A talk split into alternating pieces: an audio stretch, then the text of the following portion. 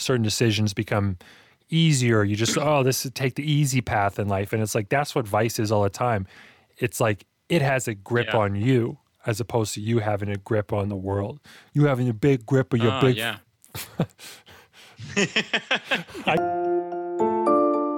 Welcome to Creative Insanity. Creative Insanity.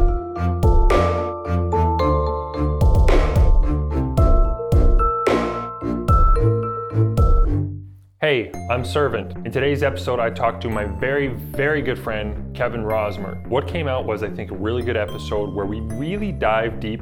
We really uh, almost meditate on the idea of loving the process, I think, as a kind of general theme, and why that's important, how we do it, and our struggles along the way as artists. Kevin Rosmer is an incredibly talented, multidiscipline artist.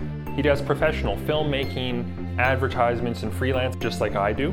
He produces, mixes, and masters his own music just like I do. He's an actor, a director, a storyteller. He's basically all of the creative things. He's very much a uh, multifaceted human being, a jack of all trades, someone who's able to look at a problem and just figure it out using his raw talent and intellect. As an artist, he goes by professional help, and he and I have actually worked together and collaborated in many different ways in the past. He directed my music video Fear No More, he directed my music video Bananas, and to top it off, he was the artist I featured in my rendition of Leonard Cohen's Hallelujah. I'm proud to have had this conversation with him. I'm glad to finally have him on the podcast, and I know you're going to get some value out of this. The great and powerful Kevin Rosmer. Where is he? How you doing, man? Long time no talk. I know, yeah. Has been a little while. But you know what? I'm glad that we are. I just got a text message from you. Or no, I sent you the text message. That's how good I am. Is I convince people that they've uh, that I've texted them, but really it's you who's texted me. That's so lame. What a lame start. I, oh well, no, no, no. Here, here's the rule. We have to. Well, however this goes, we just All have right. to. Okay, all right. I'm So I'm for anybody who's watching, listening, this was just a, a spontaneous thing. I was just walking home from downtown, and um, you know, I spent sent Spencer a text that we should uh, that we should chat again sometime soon, and he said, "Hey, how about tonight?" And I was like, "Yeah, maybe we should just record a random um, uh, podcast episode. How about that?" So- yeah. And then I was like, should we even wear pants? And you were like, well, it depends. So tell me, what's on your mind these days? Um, I'll tell you exactly what was on my mind. I was downtown, and I was. Uh, so it's September the 23rd, by the way, 2020. We're in this middle of this pandemic, and I was downtown, and I was just thinking, like, man, the the world is so dead right now. It just feels kind of like, um, like dead, dead in the sense that you know, there's not a lot of people out. Um, there's not a lot happening. You know, you think about a normal year, right? It would be there would be like eh, musical performances broadway's coming into town the orchestras would be playing their concerts there'd be live music everywhere people would be out and stuff. And so there is a little bit of stuff going on but like it, it feels um there's not like as much like thriving of life right now. And i was just thinking like man i guess if you like want to every, everybody has like a responsibility to bring whatever they have to offer to like make the world thrive in a way you know and um, sometimes that can just be in the form of like going out somewhere or maybe it can be in the form of creating something but like to make sure like things are still happening in yeah. the world I get what you mean. Um, first of all, I think we have totally different towns. A lot of that you're describing, like, oh, the orchestra should be coming into town. Like, we don't have that here. we got some Oh, yeah. stuff. Um, we have the shor- world's shortest stripper has come to town, so that's exciting. Um, wow Of course, I haven't frequented myself, but um, there's a billboard right up in the middle of town. There has been. that's exciting Yeah. that's exciting news No, Edson's all right. It's got it's got a lot going for it for sure, especially for the size of town it is. But very different. That you're like, oh yeah, there should be like vendors and like stuff going on. And well, you're you're in New West, so you're you're basically Vancouver, and it is very different. It makes me think as well that when this COVID stuff started, um, shortly before it actually, I watched a few episodes of The Walking Dead, and that's a show that I love. Please, nobody spoil it for me. I've been going through it real slow. And I was like, man, everyone just brings everything they have to make this little mini microcosm of society work. That's Yeah. what they got to do for survival. And it's like they got kids. Well, they got to teach their kids. Someone's got to do it. Someone's got to like teach them how to use a knife, and someone's got to like try to raise raise vegetables. What's that called? Garden. Yeah. Agricultural uh, Yeah. production. yeah. So Farming. I yeah. yeah, farming. We're super agriculturally gifted people, clearly. But uh, just a couple of artists like, what is a pitchfork? but, but what's funny is that so I went to this Baptist church and I'm Catholic, but I double dipped a little bit just for the community aspect. I tried out the Baptist church and I was invited there. And I noticed that they had a real involved community. People were doing all sorts of little things and there was someone like teaching the Sunday school for the kids and it's like everybody had a role. Someone was doing music, somebody came up and spoke and it kind of invoked that feeling I had when watching that Walking Dead episode and it kind of solidified in my mind where I was like, "Wait a minute. The Walking Dead, like that's what society is doing now. We are everyone's in this survival mode, but because we're so safe and so secure, you know, you have people who can go for like ballet and people who can do things that really don't add anything to your survival, but more so to the enjoyment of life, kind of like the next level survival.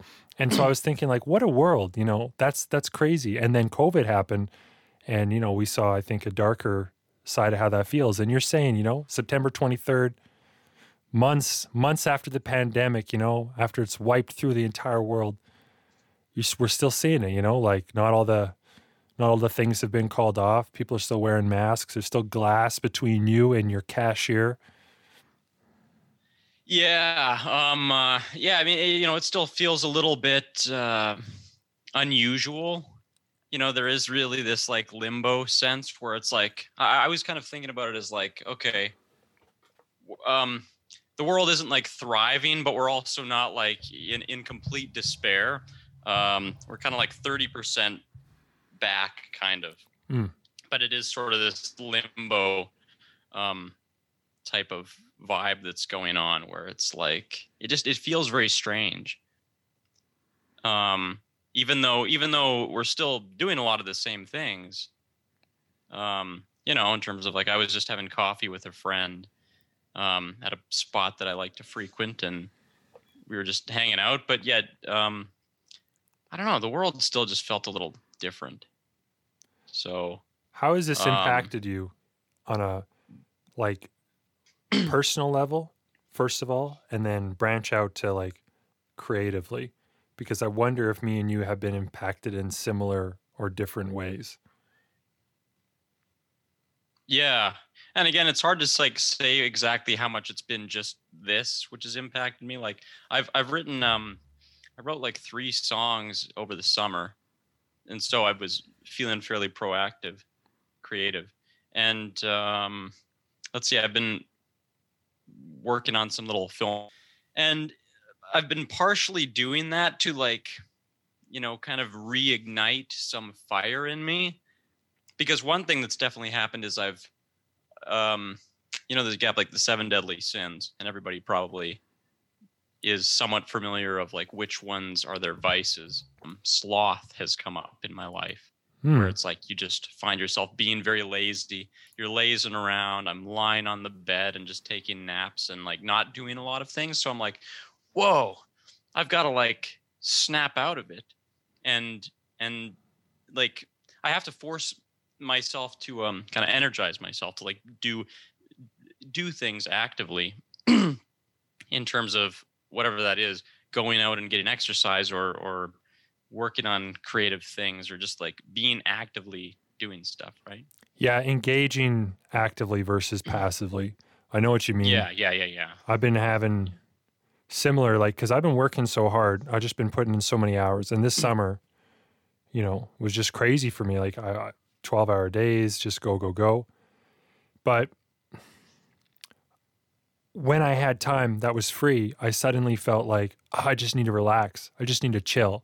because I'm working and making Mhm. money, and it's it's not a Joe job. It is a career that I've, you know, like we do similar work. We do freelance stuff. We do videography, and that's the kind of thing that I'm glad to have crafted myself into because it's related to my real passions, which is music and writing and film. hmm So I'm like most of the way there, but even when doing that all day, I still want to have time and energy for my own passions, my own music, my own music videos. And so I come home after these days, and I come home, I am working from home. So it's like I be home after that. And it was like, I don't have the energy. So I just watch The Simpsons, spend time with family, relaxing, going for walks, and just kind of rejuvenating, I think, just to sort of keep myself sane. But I know this these last couple of weeks, I've been making such a super strong, concerted effort to have better balance.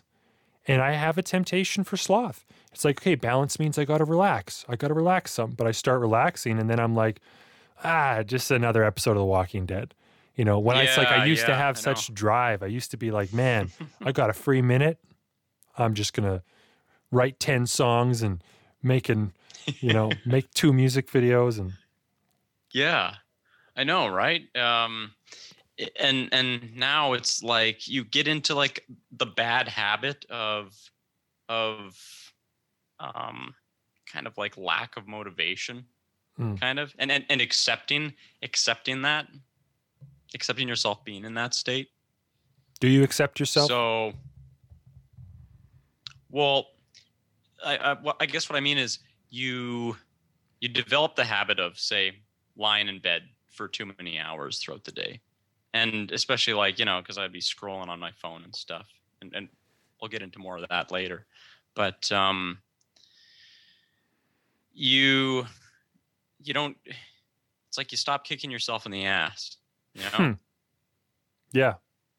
you just kind of comfortably sink into this bad habit and then and then you realize that you've sunk into it and got comfortable and then you're like ah crap why am i like it, it does make you less happy or at least i find for me. I'm like why am i not like um, feeling as up as i normally would? And then you start to realize oh it's probably because i'm not being um, actively engaged or working towards something and i'm just lazing around a lot and and you know your life starts to kind of like lose meaning Yeah. if you if you slip into that. And the phone is deadly for that in the morning. Like if you start your day by just lying in bed and you're like, oh, I'm to check the news. I'm to refresh this feed. I'm to check this. And you're like, just looking through it. And then time flies by and then you've wasted an hour just in mm. bed. Most mornings, like Yeah. I, most mornings for me, I can't do that so much these days, but it does happen the odd weekend or something. Like, you know, my wife's got up and she's graciously started making breakfast and I'm just kind of loafing in bed. And I feel that. I feel like, oh, I wasted this. I wasted this. And what a shitty feeling to be like, to start your day feeling like I did nothing and I'm off on the Mhm. wrong foot. And I oh think, yeah, yeah yeah that's probably like where it matters the most right is to to start the day off you, you know um with some momentum Yeah. and that's why the word vice is so appropriate because I was just thinking, you know, like a good habit, like a virtue, a good habit's like a virtue. You're doing something habitual or you're instinctively or reacting to things in a kind of not all the way thought out way that is good for you, good for others, and good for the world. A good virtue is, you know, you getting up and I don't know, let me think. How hard is it for me to think of a virtue? How how, how deep in squalor am I?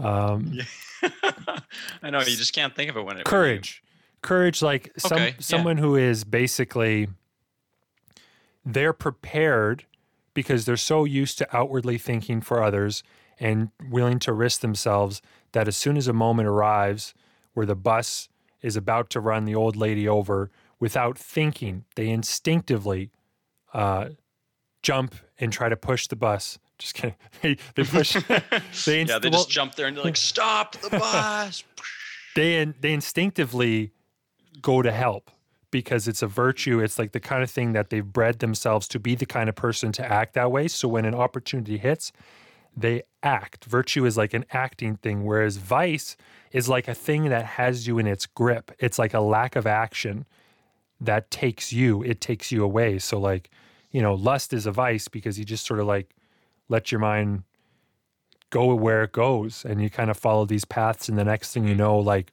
certain decisions become easier. You just, oh, this is take the easy path in life. And it's like, that's what vice is all the time.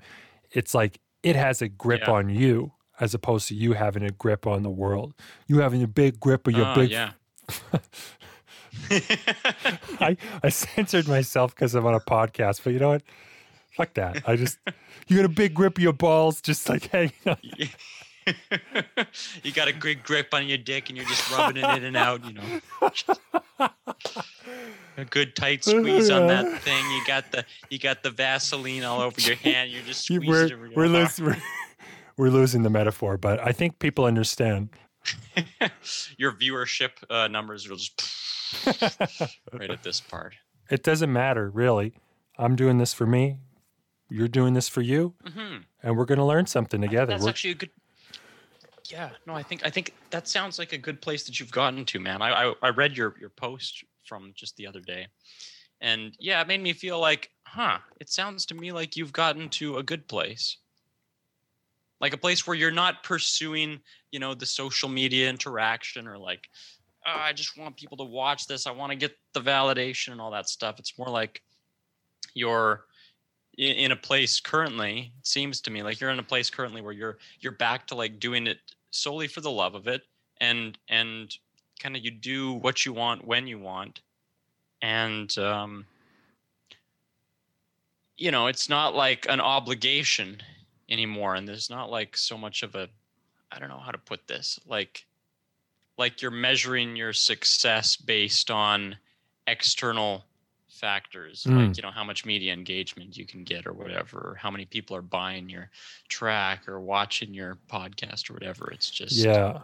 Well, doing it, and that, that's, it's going to be really interesting for those few people who do listen to my podcast because this episode's going to come out, but like the week before or whatever, if I if I get her done in time, I have an episode with Cassius, who's a rapper, and that episode was recorded start of the summer, you know, like right around the time that I dropped off the face of the map because I got so busy.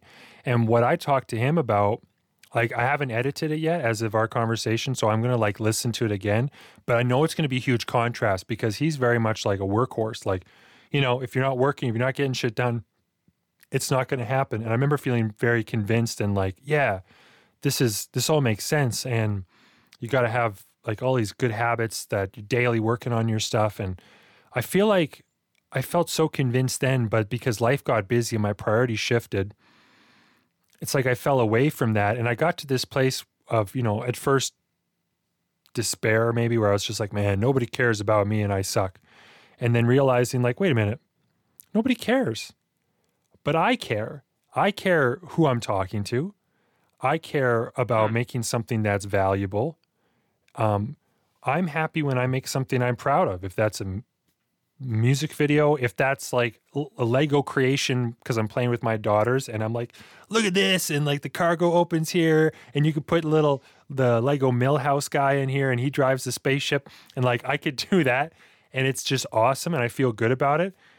I realize that I have to infuse that into what I'm doing, so that there's it's a balance yeah, you got to have some discipline. You got to be working. You got to be able to get some stuff done. And that is virtue. That's like good positive habits of placing yourself in systems that it's more likely these things are going to happen. And if you're predisposed and you love it, awesome. But not having the pressure, not having the people need to accept me and think this is awesome. People need to rely on me. You know, I'm going to be consistent for them. I don't have to be consistent for anybody. I just have to make what I do what I love. And if there's fruit from that for many people, that's great. If it's fruit for a handful, then that's just fine too. And if it's just fruit for me, it's still fruit. It's still good. Yeah. Oh yeah, yeah, yeah, yeah, yeah. Definitely, a lot to be said for that about doing doing things for your own well-being. As I mean, you know, a big part of it is service, as you mentioned too. Like you're trying to like service other people with your your talents and your what you bring to the table, right? It's kind of like going back to the whole um, Walking Dead thing. Like everybody's got a role, and you're trying to fulfill your fulfill your role Mhm. in servicing people with uh, you know certain types of content and stuff that can enrich their life. Um, but it's also about uh, like the service that you provide should also be um, life giving for you rather Yeah. than than draining you. Well, it has to be. Like it, it has to be because Yeah, that's the only way it's sustainable. yes. And see, most people are in a situation where they got to spend a, most of their time, most of their best hours working for the man. And it's like they've got to make money so they have money so that they can feed themselves and do the things that they actually want to do. Mm-hmm. And the quality of that job, you know, for most people, most people aren't thrilled with their careers. Most people aren't thrilled with what they're doing. Or they're like, yeah, it's pretty good. I get, you know, I get good benefits or I get this. And they they're living for the weekend, they're living for their time off, they're living for fishing, whatever it is. But what we do as creatives is a kind of work as much as like it's it's joyful for us when we're in the zone and it's it's like a kind of catharsis there's still that discipline there's still a work element. And so we're not working creatively for the man. But if you are it sucks. If like if that's all you're doing is like i'm trying to you know have for the man i want people to love me and accept me. And it's like the kind of currency of affirmation versus the currency of you know putting food on the table. If that's what you're working for Mhm. it's not it sucks. Like you're kind of miserable but if what you're getting is nothing but joy then you're you're servicing yourself as well as others Yeah, yeah. I think that's a way better place to to be in. and i haven't always been there me. yeah Yeah, how how would you describe um the way that it's been for you in some other circumstances like uh you know when you say it hasn't always been that way what would be the the the bad way that it's been the, the way in which it wasn't uh, as good. I would say when it kind of feels like a crushing job where you get this goal in your mind where it's not the journey it's the it's the destination. And I start and I've started to think like oh man like I could make a living doing music. I could do this. I could perform. I could make things happen opportunities. I could get my music out there and you start looking at this end goal of I'm making a living doing this thing that I am that I love right and the Mhm. journey sucks. It starts to suck after a while because you're trying to do everything in service to a dream. You're doing everything in service to a dream. And a dream isn't a living and breathing person. You are, and, and the people around you are. So like that's that's where I've I've been in the past is just like trying to be like, oh, I'm gonna make this happen and I'm hustling, I'm hustling. And you got grit, you got determination, I'm young. There's so much going for me but it's like an expenditure of resources that you know the older and wiser you get you start to realize damn like this is the holy grail i don't want to worship at this is the kind of thing that's not actually giving me what i need and it's out of my control i can't control if a song of mine blows up and hits playlists and if it trends or like i can't control that i can't control whether people love or accept me even but I can I can control if I'm enjoying it. But I, yeah, I guess that didn't really answer the question in a great way. But I would say for sure I've been in that place where I'm just I'm after the goal and not the journey. Mm-hmm. Oh, okay, I see. I think that makes sense to me. Um, because because you know you should be enjoying the journey too. um, y- you know, like we both write songs and record songs. Um, if it's like a really painful process to go from like okay, I've written this song and now I have to go through the whole process of like making all the content. If that's like really painful and and you you hate it, like it makes the destination not very rewarding i think It- it's it's so much better when you enjoy the thing that you're doing, like the process of doing it, Yeah. process as well as as uh, the the final result. Yeah, and it's like the final result then is is more like fruit than it is like anything else. And fruit is nice to enjoy and it's it's great to Mhm. have, but it's like yeah, I would say I've been learning from my kids a little bit. My oldest uh, she's very creative and she loves to color and she loves to uh, come up with her own drawings and she likes to make her own Lego creations and she wants to make her own songs and she's coming up with stuff all the time and she's like a little version of me. And I was thinking like, man, she Mhm. wants to do these things because she wants to do them and they're awesome to her. It's like, man, I can color in the lines. Holy shit. Like what a great thing. Like I can make I can design this thing Mhm. the way that I want and like the pure kind of joy and excitement that she has I I used to have more consistently. It was like a kid in a candy store just getting or kid in a music store for me. I get to play with everything and just have fun. And then it's just started to turn into like a job. Yeah, and just like trying trying to see trying to see what you can do, right? hmm And and impressing yourself or, or pleasing yourself with Yeah. with that. Um, the, uh, and there's a lot of joy in like seeing progress to what your pursuit is as well. So you know, in the case of um, your daughter, it's like maybe she sucked at coloring before, but now she's like noticing it getting better because she is staying within the lines and she's choosing better colors or whatever Yeah. um, there's a lot to be said for um, yeah recognizing the improvement and I, that that actually reminds me like what you're describing reminds me a lot of when i used to make movies in my backyard as a kid too it was like we would just do it for like you get your friends together and you do it because that's like the fun thing to do like you wouldn't want to be doing anything else. Yeah. and you're not doing it like so much for any particular purpose. Um you know you don't think you know it's not going to make money. There's there's um the anticipation of like showing it to your to your audience which may be your classmates or your parents and that sort of thing. Um but it's but but you just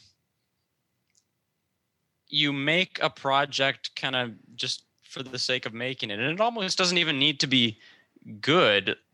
There there's there's a lot of fun that comes from trying to make it as as good as it can be but uh so so much of uh, the enjoyment of it is just like hanging out with your friends and and making something. Yeah, a hundred percent. I mean, I think a good example for us is that, um, think of Fear No More. Think of like the full the full life of Fear No More. So Fear No More, uh, for Mhm. those who don't know, it's one of my songs from my album Identity. And I went down to Vancouver and I worked with Kevin. Um, Kevin was the director for the music video for that, as well as Bananas. And we got together. We hung out for half a week or maybe a little more and the filming like remember how just exhilarating that was? The filming part yeah. coming up we're like looking for locations. We're like i'm like running naked in a field like what? This is crazy. It's like it was it was just bizarre. It's like we're gonna make art. This is gonna be amazing. We're like you know a journey from yeah. a journey from like triumph to wretchedness. We're gonna capture that on film, and I'm gonna like embody the devil. And we had a makeup artist, and we had like all this stuff that was fun and powerful. And then it's like, what happened after that was, I think, a very fair amount of like procrastination because then we were, the editing process was coming up, and at that point, it's like I was. I think I was like putting pressure on you, like to edit, because I wasn't editing at that point. I was still Yeah, learning yeah. how to edit, and it was like, man, it's got to happen. And it was like, then it's like a job. Then it's like, okay, the editing part was like, uh, now it's like, got to do something. It's got to make this goal happen of kicking ass. That's got to be like the super successful video for Spencer, and that I think would have sapped a lot of fun out of it. And I understand that now because I literally just procrastinated for at least seven or eight months a video that I filmed for my music video Metal. Because like, Oh, okay. the Yeah, filming was exhilarating, it was awesome, it was amazing. And then I just didn't edit it. I was busy, I did other Mhm. things because it felt like work. It felt like, man, now putting it out there, it's like if it doesn't do what it's going to do, it just like I got caught in my head. And it took a long time to come around and realize just this last week, like, you know what? This is going to be a fucking good video and this is going to be fun. And then when I got into that mindset and I started editing it, man, I'm so proud of it. And it's so good. And I'm like, why did I wait so long? Mhm. This is so silly. But like, Yeah, it's funny. It's funny how that can how that can happen. Like how you can sink into a place of like really not wanting to do something for some reason. Um and you could like have been really excited about it previously and then you're like, "Ah, man, this is just becoming a chore." But then you kind of find some new inspiration to want to work on it again. And um it's interesting to like kind of observe why that might happen. Um I know for one thing, oftentimes something can seem really intimidating like before you start, and then you just get started and spend a little bit of time on it, and then you kind of get into the flow of it, right? yeah, But the thing that holds you back is the intimidation of just getting started, right? yeah. Or what that it all has to me a lot. That's something that I've Yeah, I, I, I know. And it's something I've struggled with more lately than I ever used to. just getting started, just doing doing it. but but yeah, go ahead. You go. We got a delay, but go ahead. Oh, I was just gonna say, um, now, now, like armed with the knowledge of that, Hmm. you can, like, since you know that now, um, I find it easier to kind of get myself to start because you have enough experience knowing that, okay, I really don't want to get started with this thing, but it's really just getting started, and as soon as I do get started, it won't be so bad. So I should just dive in and do it. It's like the knowledge that it's going to be okay when you get into it um, makes it easier to get started. Yeah, that's Does prof- that make sense? that seems really simple, but I actually think that's quite profound, especially in how that lines up with mental health. What I've experienced with depression, I've gotten depressed so many times that though I've had on a few occasions suicidal ideation, Mhm. um, I know not to do it, not to ever get that far and, and to make that kind of mistake and uh, to, to commit such a selfish, terrible thing, right? Not to do that because, in part, because it's wrong. And secondly, because I know that I'm going to come out of the depression. I've done it so many times. Like I've gotten Oh, I see what you're yeah, saying. I've gotten into it so many times that, and I've gotten out of it that it's like, you Mhm. know what? I know this sucks right now, and I know I feel really down. But the history and experience of having gone through it so many times, no, it's like I know I'm going to come out. So even if even if I felt like killing myself, it's so it would be wasted. It would it wouldn't be good Mhm. because I know I'm going to come out of this, and that I'm all. It's not going to be forever. And I don't know why I drew that parallel, but that's like psychological parallel for me with the same thing as like starting. Yeah, if you know it's going to kind of suck every time, but it's like when you start doing it and you know that after it sucks, it gets better, you're more willing, I guess, to embrace the suck and be like, it's not the end of the world. yeah, yeah, exactly. And um, yeah, that's um, it's kind. of, It's it's good that you mentioned that because yeah, when when you start to notice like these these uh, kind of cycles happen or these patterns of like you know how your life goes that things get better and then they get worse and then but they get better better again. Um because it's so easy to be caught up in the moment but when you've been through that cycle enough times and you know yeah life does get better and i'm and i'm not going to be feeling depressed forever um that can uh that can really help you pull through. Like because usually when you're when you're in that headspace i imagine you're sitting there feeling like like kind of like you have there's there's no future ahead of you. Like you have no mm-hmm. hope for the future. Like it's just going to be shitty. You know you're stuck in the moment you're feeling really down or depressed empty whatever it is. And you're not like it, it's kind of preventing you from seeing a brighter future Yeah. but if you can look back at the the pattern of how your past has played out, you can almost just like sink into it and be like, okay, I just have to ride this out and it's going to get better again. History has taught me this. yeah. That's that and that's kind of like so so then coming around full circle it's like thinking about the pandemic too I, i'm hearing a lot of people right now saying like oh yeah things are never going to get better man it's going to be like this forever this is the new normal we're all going to be wearing masks and, and they talk about it as though this pandemic and um, kind of the gloomy situation of the world right now is going to just like last forever Hmm. because it, it's kind of like that whole thing. It's very similar, I think, that we're in it right now and we don't see anything beyond it. We don't. It, it's hard for people to see like the light at the end of the tunnel. But if you look Mm. back at history, it's like okay, well, the Great Depression lasted for however many years, and then there was World War II, and like there was a long, a long stretch of really shitty events that happened. But eventually, we got into like the glorious 50s, and then you know the the swinging 60s and Yeah, blah blah blah whatever else came after that and then there were some other shitty times and and there were good times again and it's like this is just the way like history goes like the world will thrive again at some point Yeah. Damn. That is we don't know how shitty it'll get or how long Yeah. it'll be but like but, that's so um, true. It's so true to like want to, and it, people collectively want to stay in that zone of like mm, despair, you know. And we see a lot of, well, suicides, for instance, are up statistically. They're they're they skyrocketed Yeah. during COVID, yeah and a lot of people feel like, Mhm. yeah, this is never going to get better. But I think you're absolutely right. Maybe that's why there's so much wisdom in that phrase. Uh, this too shall pass. oh yeah yeah yeah, Yeah. i think so because it's like that's very much like what we're talking about so i wonder if that's it's funny that you have to keep learning the same things again and again and or, or how like the first time you hear something it triggers something in you and you learn it and you go with it and then you move on and then you return to that like this too shall pass means something different to me now than it used to when i was a kid when i first heard that oh okay. it's like it's a Yeah. kind of thing that grows. Like wisdom is maybe like that, where it has multiple applications and is always fresh and new and alive mm-hmm. somehow. Yeah, because it's like it, it applies differently based on the experience that you gain in life, I guess.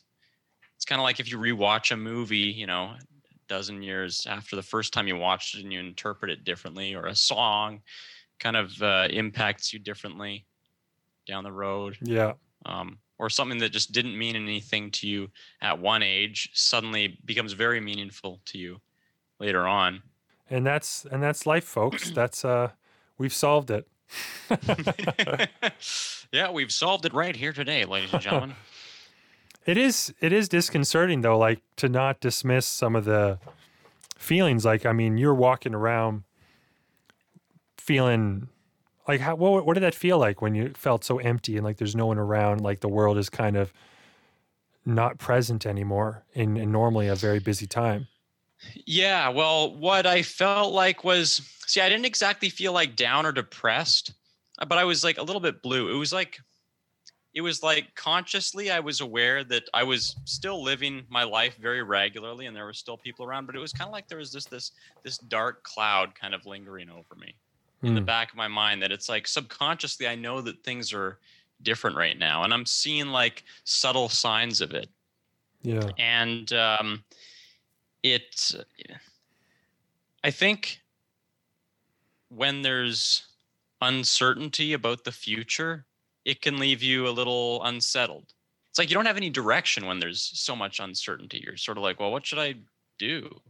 You feel a little bit lost. You feel like you don't know where you should go or or how things are going to be in a few months or a year later. And and then and then you know you do start to wonder well are things ever going to get better again?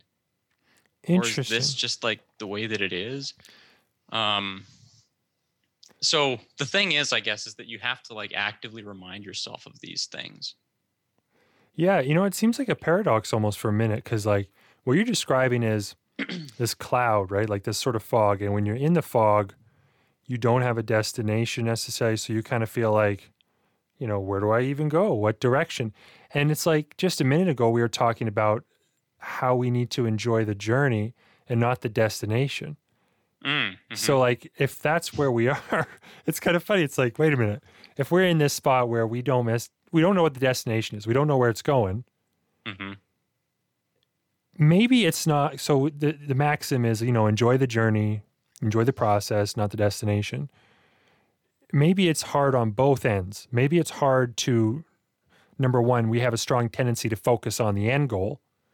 And number two, maybe it's also hard to actually embrace the journey because even when you take the end goal, even when it's like all you got is the journey, all you got is today, maybe even that Mhm. side of things is hard for us to be like, wait a minute, one day at a time. Let's just embrace this. Let's make today a good day. Let's, you know, make my bed this Mhm. morning. Let's do something good. Instead of that, it's like, yeah, I guess that that's that's hard too. Both things are kind of hard. That's probably the most Um, profound or either like the least profound thing I've ever said. it's like that's such such a banality that it's like, yes, we know. well, so what, what did you mean? Both both things are hard. Is that what you said? I, it's like it's hard to be in a state like the hard thing is our tendency is to always focus on the destination but Oh, okay. when we are in a fog and don't see a destination and don't know what a destination could possibly be now our tendency like it's like a removing that part of the tendency but it's still hard because we don't know how to embrace the journey. So like Mhm, release release i guess it's like letting your grip off of one thing is half of it. You have to seize Mm. onto something else and it's like yeah that's that's a better way to explain it. It's a two-step process and it's not enough to just not have to not be embracing a destination. You have to be actively embracing the journey especially if that's all you have. Think of people who are in like traumatic situations. Well like uh, some people might think this covid thing and the way it happened to the world could be quite traumatic. I mean obviously for families who are directly affected but for everyone else the world's been flipped upside down people losing jobs and stuff. Even like in extreme cases things like the holocaust people every day like they didn't know if they were going to live or not all they had was Mhm. that maybe that moment all they had was like the next five minutes Yeah, yeah. Well, and also on top of that, you could also just consider like what it'd be like to be living in, you know, in the middle of it, right? Where it's not yet history, you know? So you don't know when it's going to end. You don't know when the Nazi regime is going to end. You don't know if they're possibly going to win the war and take over the whole world.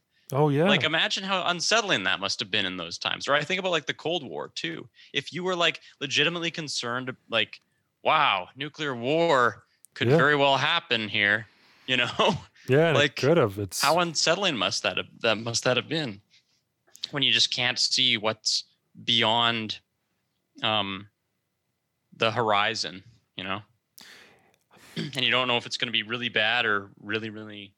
yeah You don't know if it's going to be good or bad. So then it's like, what do you hope for? Because it's like you need this balance. You need to, I guess it's like when you look into the future, you shouldn't spend a lot of time there. But when you do, what is it that thing, that ideal thing that we should be trying to seize and look at when we do look there? What's that, that hopeful balance? Is it like the hope of heaven? You know what I mean? Like having a good conscience Hmm. And living your best life um, you know, morally, conscionably, and utilizing your talents and gifts and in the service of others? Like, is that doing that in a way that you have hope of heaven, whether you're listening and believe in heaven or not? But like the hope of like, Yeah, it's like the concept of heaven. yeah, like the the path of this is going to end well, but you don't know what that is because heaven's like a mystery. It's like what's heaven like? Is it like playing golf all the time and having vodka spritzers? Because for that, for some people that's heaven. For some people that's hell. So you can't even imagine what heaven is. Heaven's a fog. Heaven's this Yeah. destination, but it's like a a shrouded one. It's one where it's like I know I'm going to be taken care of.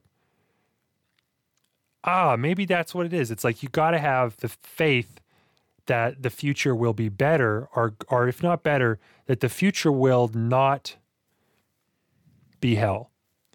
The future will be Mhm. something good. You don't know what it is. It's a surprise. It's going to be good, but it's only you're only going to feel that way. You're only going to have that hope if you really are living the way you ought to, embracing the life, living in the present, doing the right things. Yeah. Okay, that's more profound than the last thing I said. Well, and also like one thing that I've been thinking about a lot is like trying to figure out like the definitive the definitive roadmap towards to like ensure that you're taking yourself to a good place, right? Because I often feel like, you know, sin is a bit of a trap in the sense that it can it, it's it's very appealing. It's something that's um, it, it tempts you obviously. So there's appeal to it like let's talk about the seven deadly sins for for a 2nd Let's because I've been thinking a fair bit about those recently. Um, say like for instance an act of revenge, wrath.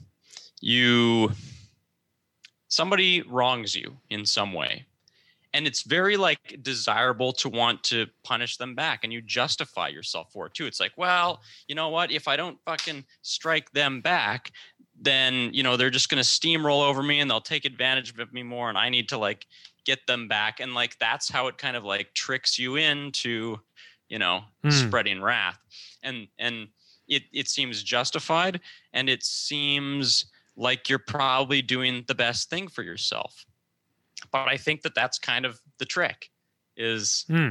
it um it uh, it satisfies a short-term desire and it makes you think that you're getting ahead but it actually causes you to fall behind. Um it causes you to like sink because um um trying to pull together some thoughts here about this. Um again it's like in the long run it will it will um it kind of just puts you on like a bad path you know? Maybe then you start you start it's like once you once you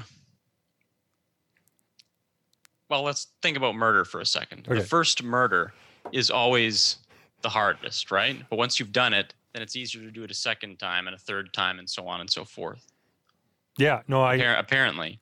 No, it's it like- definitely is true. It's like any any sin. As soon as you break that wall, it's easy to do it again. And because Mhm. you- a probably psychologically, you've created the neural pathway that it's Mm-hmm. answered the uh, it's answered the call in your brain, and so now when that thing calls out again, you go, "Oh, I know how to answer that," and you go to that neural pathway. And it- Yeah, mean, um, another another good example would be like gambling.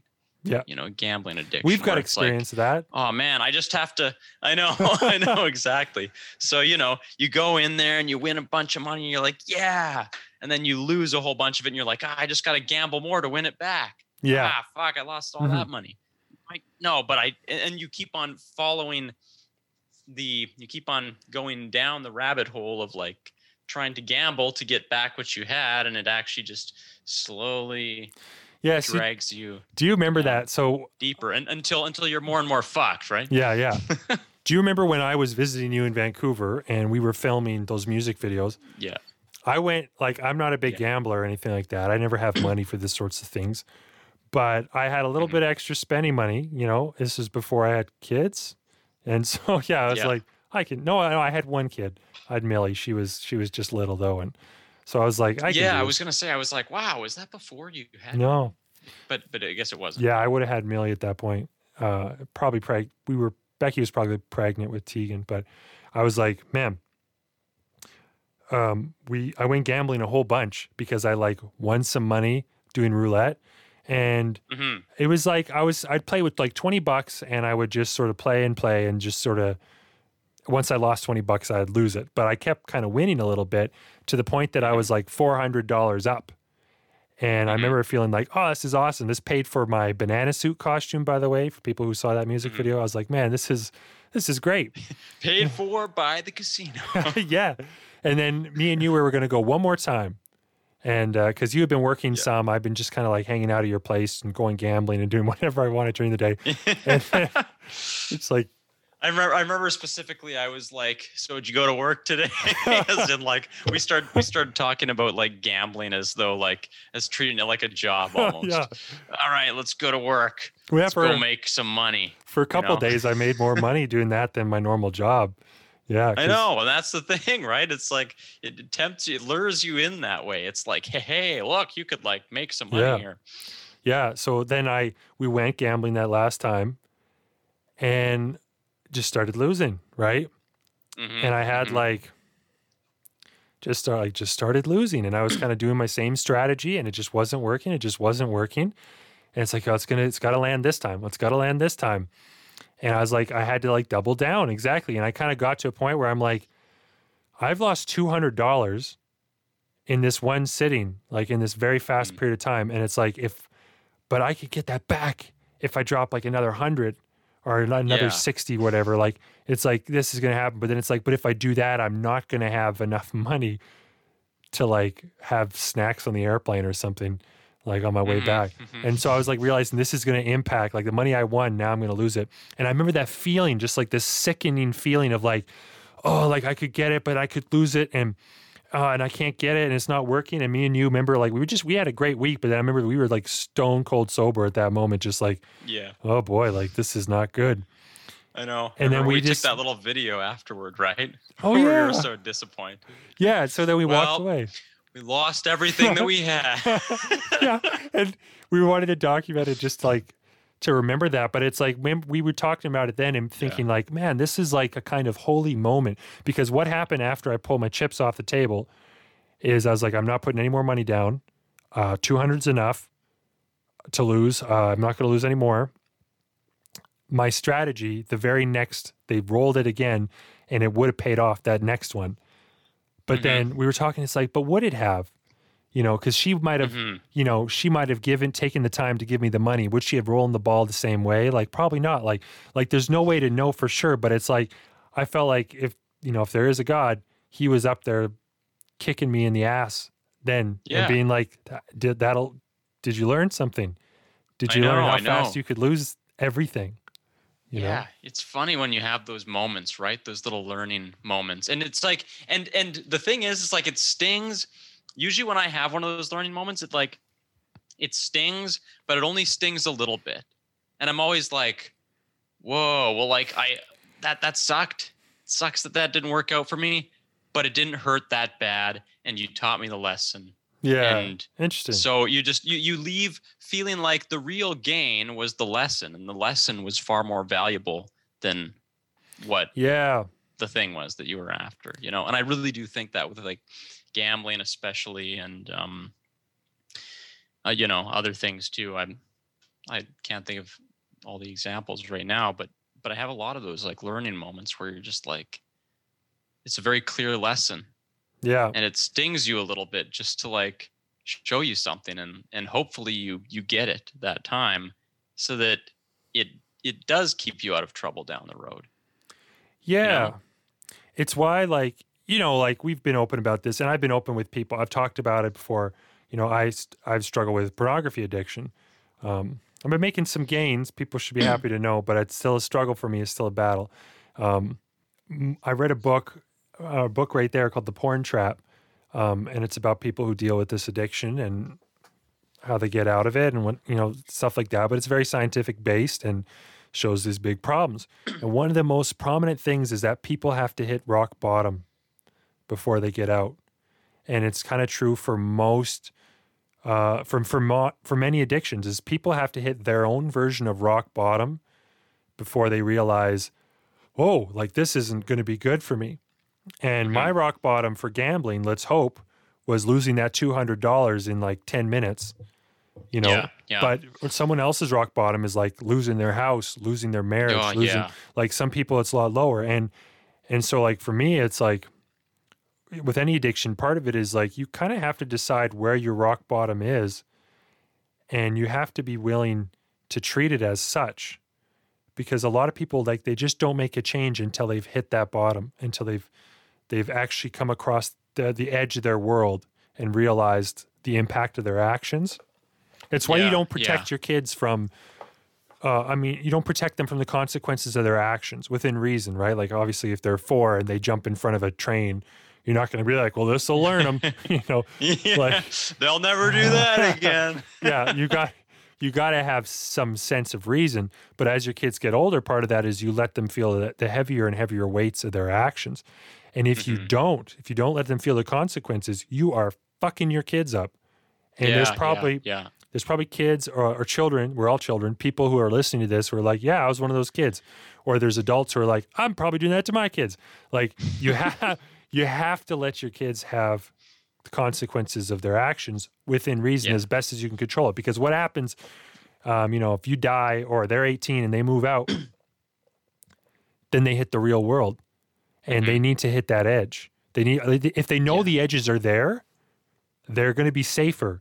People run and jump off these edges all the time. They they jump off the cliff without even knowing, and I think sometimes it's our it's our fault. You know, like we don't. Yeah. Well, and I guess like too, like like when when you become an adult, um, you're more capable of just like doing more things, you know, because you just have freedom. You know, you have more freedom. You can drive. You can go places. You have money. Whatever. So there's, um, if you haven't learned a lot of those lessons, with that freedom comes the potential for getting yourself into more trouble. Mm, So it's like if you haven't learned those lessons earlier on, then you might just be like, ah, fuck, just gonna like go buy all these drugs or something, or I don't know what what you might do. Um, legit though, people uh, do you know, that. drink and drive, maybe, um, get into a car accident, um, stuff like that. Get an STD, get somebody pregnant unintentionally. Right. Um, there's all kinds of like Choke- life choke slap things that could happen as you as you yeah. that that can certainly happen. Yeah. I, I just have to remind people that I'm I'm a Um, gangster, so I'm I'm straight up gangster Oh, rapper. so we okay, say things okay. like that. Keep on. Yeah, yeah, yeah, yeah, yeah. Totally. Got to keep my persona. Just keep on, keep on, keep keep up with the reputation. Yeah. Sheltering sheltering people can really do them more harm than good in the long run. And I think it's also really important to teach kids to allow kids to make their own decisions when they're young too. Hmm. You know, like because because decision making is something really important. We all have to make decisions in our lives. And if you're kind of like if you're brought up where somebody else is making decisions for you, like you're just not going to be equipped to really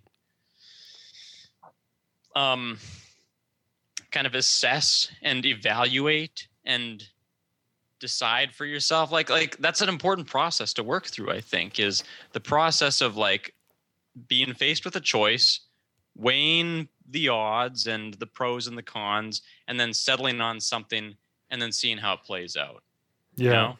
And um, actually, I'd, I'd wanted to bring up also the, the social dilemma documentary. Did you watch that? Yeah, I did actually. Yeah, let's talk about that. Oh, okay, great. Oh, we should talk. Let me grab that. some Yeah, water 'cause, um. I'll be right back. okay, I'll go get some tea. We'll be right back, folks, after these messages from our sponsor, the Tea Company. The I don't know who makes tea. The James Tea, isn't there like a special? Um, there's like a specialty tea company. Anyway, they are our sponsor. How did that documentary make you feel? And was it anything that you didn't already really know anyway? Um, I would say I wasn't quite enlightened to the depth of which it could inf- social media could be influenced, or social media could influence um, polarizing viewpoints and even causing upset in elections and stuff like that. Like, I guess it kind of made sense, and I, I'm not surprised to hear it, but I never really thought about that part too much. Um, Oh, okay. I would say though, like on the whole, a lot of it was stuff that I kind of knew. Stuff that it's like, yeah, I knew this before, and this makes total sense. They kind of dramatized it in a way that I thought was really useful, particularly for young people who don't know so much about it. That I think it's like, yeah, it is spooky. It is like a crazy thing. Like you got these three people creating this uh, effigy of you that's just like hmm looking around and doing shit. Like they they pulled that off effectively, but for me, I'm kind of like, yeah, I already know that. It's not great. Yeah. How did you feel? Well, like the dramatization thing was like a cool way of depicting that. Yeah.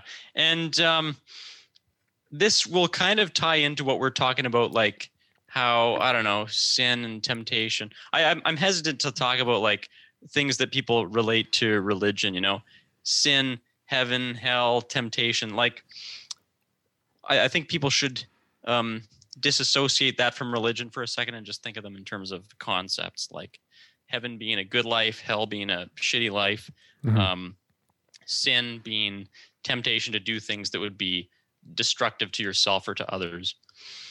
Um, but so um, the documentary makes you um you know when they talk about how like suicide rates have really increased and like depression and anxiety has really increased since Yeah. like 2011 when social media started to come um that's like really it, it's it's really a, a wake up call uh, on I, I guess what it is it's like it's like an alarm on how to maybe like fix your life you know? It's like if you're sitting there wondering why am i so depressed? Why am i so miserable?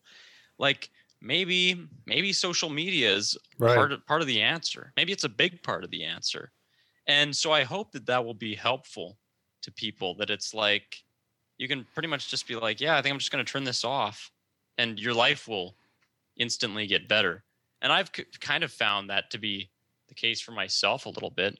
Like i do get some joy out of social media and engaging with it but there's a lot of um a lot of negative uh effects that that come with it. And um so i think it bringing that to light would hopefully help parents to consider um that it's not harmless and you know maybe as a society like reconsider just giving teenagers cell phones or like especially kids cell Yeah. phones and access to all these like social medias and stuff um because you know like if you care about your kids and care about people of the world you don't want them to be subjected to that but at the same time too it's not like just kids who are affected by it either it's No. it's adults too and everybody has to take like their own initiative to decide how much of this they're going to let into their life and how it's affecting them right Yeah, I know for me, like I've eliminated before this documentary the social media apps off my phone, um, other than Instagram, because I check it so rarely as it was. But that's exactly the same for me yeah, it's like I, Yeah. And now it's like I'll check that once a day. I kind of for my work, some I do some social media work, and it's like for me, it's just it's upsetting to remember how badly it's impacting people on an individual level.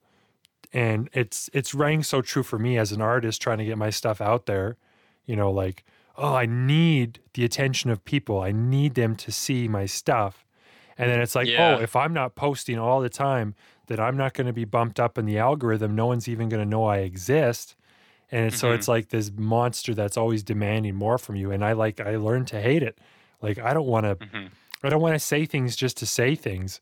I want everything that I do put online to be meaningful and actually add value to people's days or, or their life somehow. I wanted to add value, but I got caught up and get caught up in the machine of like, I just need to post and it's just like throwing garbage at the wall and everyone's just throwing garbage out there and we're just like yeah polluting our minds. And the other thing Yeah, yeah. that was really alarming that people need to think more about is the social comparison. How now you're comparing yourself, whether you want to or not, to like all these other people who are curating their streams so that it looks like they live good lives and everything's happy and hunky dory. And then you get to count the likes that they get on their posts. And like, whether Mhm. you want to or not, you're creating these social comparisons in your mind, and it's not healthy.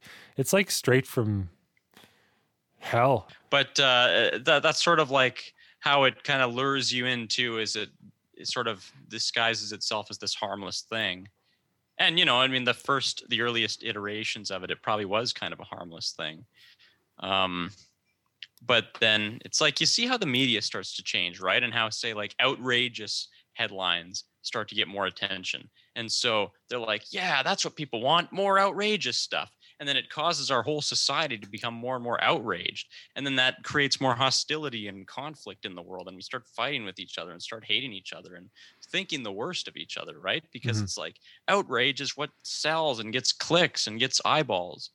And um, it's like this really, this really um, unfortunate chain of events, which is just like gradually making the world shittier and shittier. Yeah. So does it make you as because you do creative stuff, you're an artist, you put music out, you got your professional help, you got all this stuff that you're doing. Is there any part of you that's like, I don't want to contribute to this monster? Like I or Yeah, well, it makes me. Um, so there's a number of things that I would say about social media. Is it makes me want to, because I do think there's good there.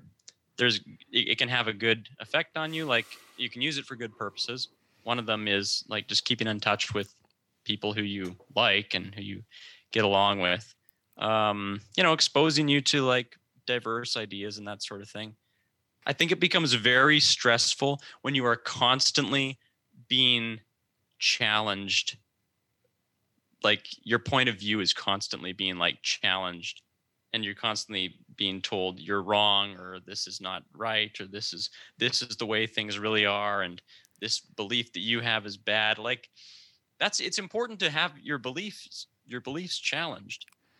But if it's like constantly every day it's just becomes overwhelming. I think that Hmm. people's experience on social media can be really overwhelming um, being exposed to so much diverse information and points of view and stuff well it's interesting. so maybe the- that's one of the problems I, I think i think like the news feed is generally poor for people's health because on one hand okay so the thing is is like you don't want to end up in an echo chamber where just everybody you know agrees with you and so you just live in this world where you think that your way is the right way and that's the only way Mhm. It's not a good thing. On the other hand it can also be a bad thing if if it feels like every if, if it feels like you're being constantly attacked every every thing about you is constantly being attacked you know?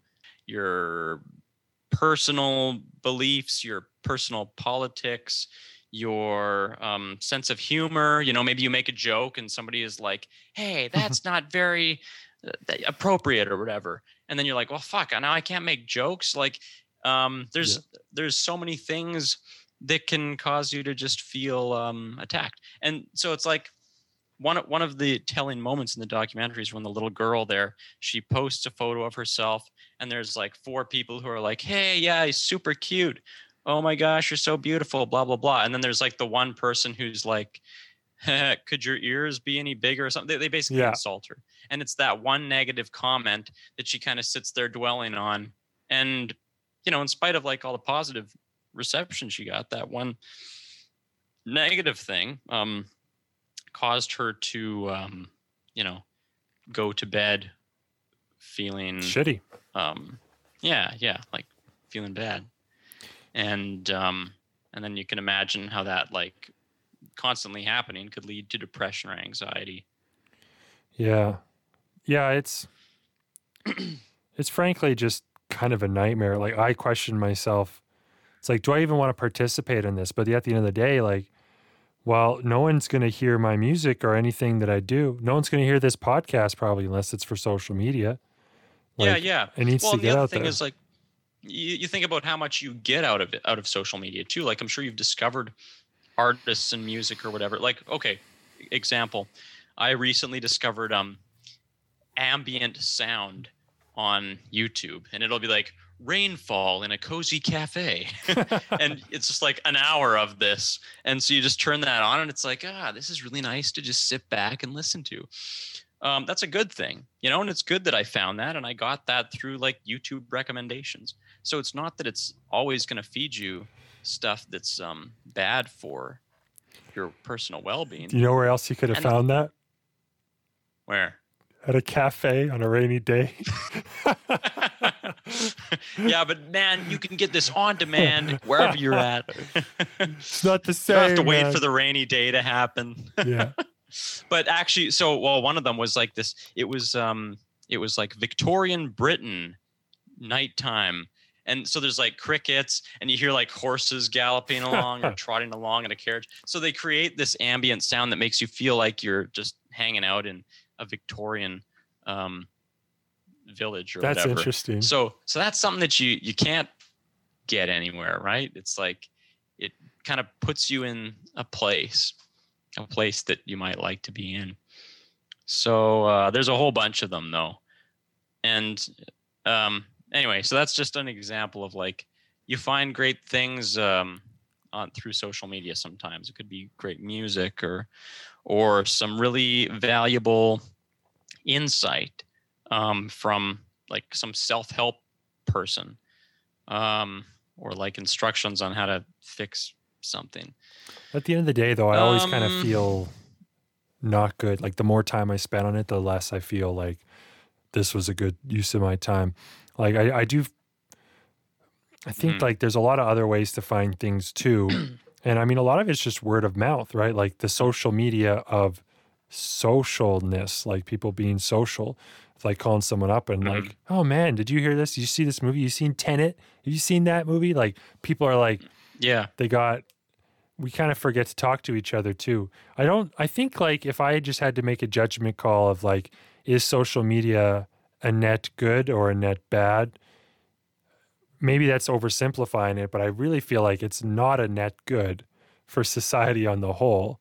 But Mhm. then yeah yeah yeah It's like think it is kind of a mixed bag, but the medium is the message, and the medium of social media is not a good message. It's the it's like of comparison of news feeds, of looking at each other from afar, of curating things, of like presenting yourself in a certain light, and and so I think that there's a mm-hmm. lot of danger there, and I think a healthy individual ought to limit somewhat their access or put it in its place or remove it altogether, but at least put Yeah, it in its yeah. place. Like their exposure yeah, and some people's like for work, like they got to be on there.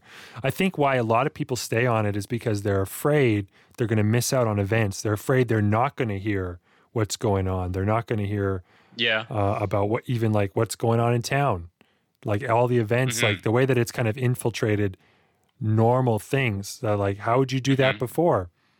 Uh, Mhm. There's like boards in town. People would post stuff. Um, you oh, you could even check the website of certain places, right? Websites yeah yeah. before social media, so website's pretty okay because you can just choose to go there right? And it's Yeah. not trying to like bombard you with a message that's catered specifically to like i don't know push your buttons or get you to do something right? It's just here's the information go find what you need. It leaves the power in the hands of of the um, the individual. Um, but social media is like feeding you stuff that you don't that's not necessarily good for you. And um, i mean i kind of feel like social media has taught us that we all like hate each other like like because it's it's exposed us to things about the people in our lives that we didn't really need to know like you know that fred is into this crazy conspiracy and and thinks that yeah. Shut like up, just Fred. crazy thoughts yeah yeah exactly you know it just it, it it creates like this animosity between people because you learn things about people that you probably shouldn't have known and didn't really need to know.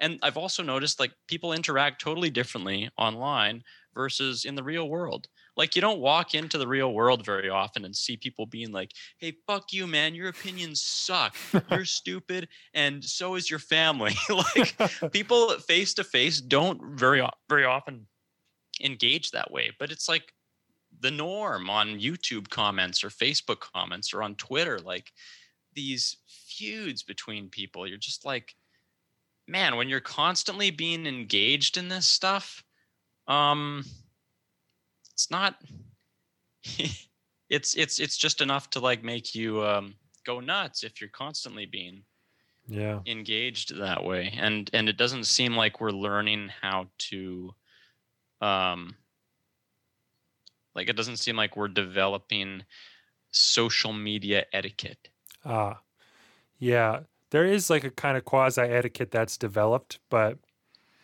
I think that is at least a bare minimum. But I just think like in its current form, it needs to be better suited for humanity. Like for, for Mhm. everyone who's like listening to this on YouTube or they they have found it because I posted it on Instagram or something like that. I mean, I'm great that I'm grateful you're here, and I'm grateful that social media brought you to this place that is hopefully uh, providing some value. But there's also part of me that's kind of sad that that's how it had to be. You know, I've I've thought to myself, marketing wise, like you know what I should do is like I should just try to get everybody's phone number or email, like phone numbers. Just get everybody's phone numbers who actually cares about my music and my podcast and like who wants to actually pay attention. And then it's like just be able to send out like a mass text or mm-hmm. something and just be like, hey, here it is. You know, so it's like it completely subverts the social media process in, entirely. Yeah.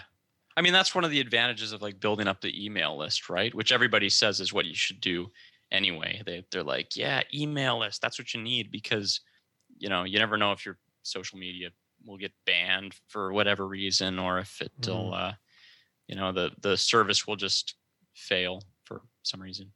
Not too likely, but like, you know, it's not too likely that Facebook is going to go under, but, you know, your page could get banned. Like mine got uh, shut down because of like some weird thing related to my account that I was managing for my brother's page, and his page got a strike. And then as a result, they deleted all the pages that I was connected to. You know, it was just a weird random thing, right? Man, that's messed up. Yeah. And they so have all the really power. know, right? Yeah, like But have- that's but that's where it's like um, having an email list is like a little more secure. And and again, you're you're communicating directly to the person. You're not exposing them to like yeah, all You're this commu- other shit. you're communicating directly to their junk box.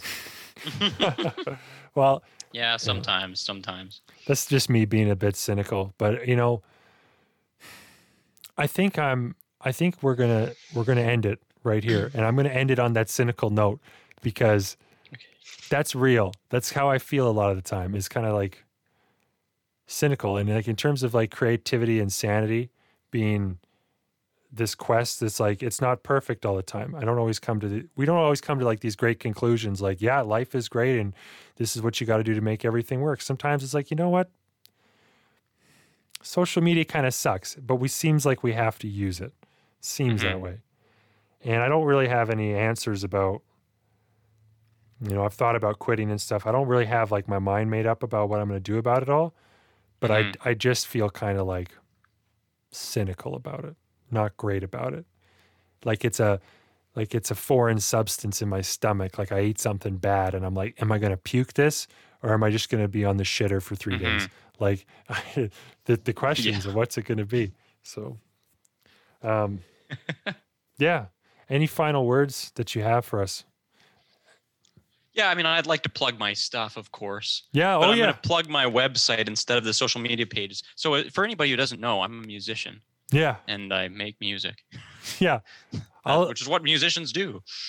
But, but uh, so the ba- the name of my band is Professional Help, and if you go to professionalhelpmusic.com, you can listen to the one song that I have out right now, and I'm working on another one that's going to be done very soon. I'm really aiming to get it done by the end of um, this month, 2020, and. Uh, but yeah, professionalhelpmusic.com. If you want to go to the Facebook and all that stuff, then the links are on there too. But anyway, that's probably the best place to go to like see what uh, I'm doing. yeah And then I won't try and my website doesn't try and force shit down your throat. you can just decide what you want to have a look at. yeah. No, that's good, and everyone should check out your stuff too, um, because it's really good, and you're Thanks. you're very multi talented. Uh, we've worked together, and I'm just really impressed with the kinds of things that you can come up with, the level of skill and dedication and technique that you've developed. It's just awesome, and your music's awesome. Happy to be your friend. Happy we had this conversation. And Thanks, uh, man. Same. Yeah, I, I think I think there's like um, you know, the, the things that I'm going to be producing over the next several months. Um, I'm very like excited about them. I think basically I'm just I'm finally in a place where I feel like empowered to just record these things and, and get them out and there's uh, some good stuff coming. But yeah, yeah, that's good. good. I'm- I, I'm I'm very thankful for our friendship and stuff too because it's um it's just always useful to like talk to other creative people and go through the struggles together yeah, and, I, and the joys too. All the all the all the all the good stuff as well. Yeah. And I like that we can discuss these like we can actually get into things on a deeper level, you know, like it's sometimes like conceptually like to walk through things to be like why are we here? How do we get here? What are we doing? Like that stuff's really helpful for me. So I think it's helpful Yeah, same. i think it's helpful for other creative people to think about that kind of stuff too. Like the big questions matter as well. And uh, yeah, I'm going to cut it right here. Snip. Thank you for listening to today's podcast. If you found any of this valuable, please consider subscribing, recommending this to a friend, or leaving a positive review on iTunes, Spotify, or wherever you happen to be listening. If you watch this on my Servant YouTube channel or Facebook page, please leave a comment and share. I love to hear from my listeners and learn from them. Learn more about me at www.servant.com. That's S R V E N T.com. Thank you again for your time. Now go be creative and sane.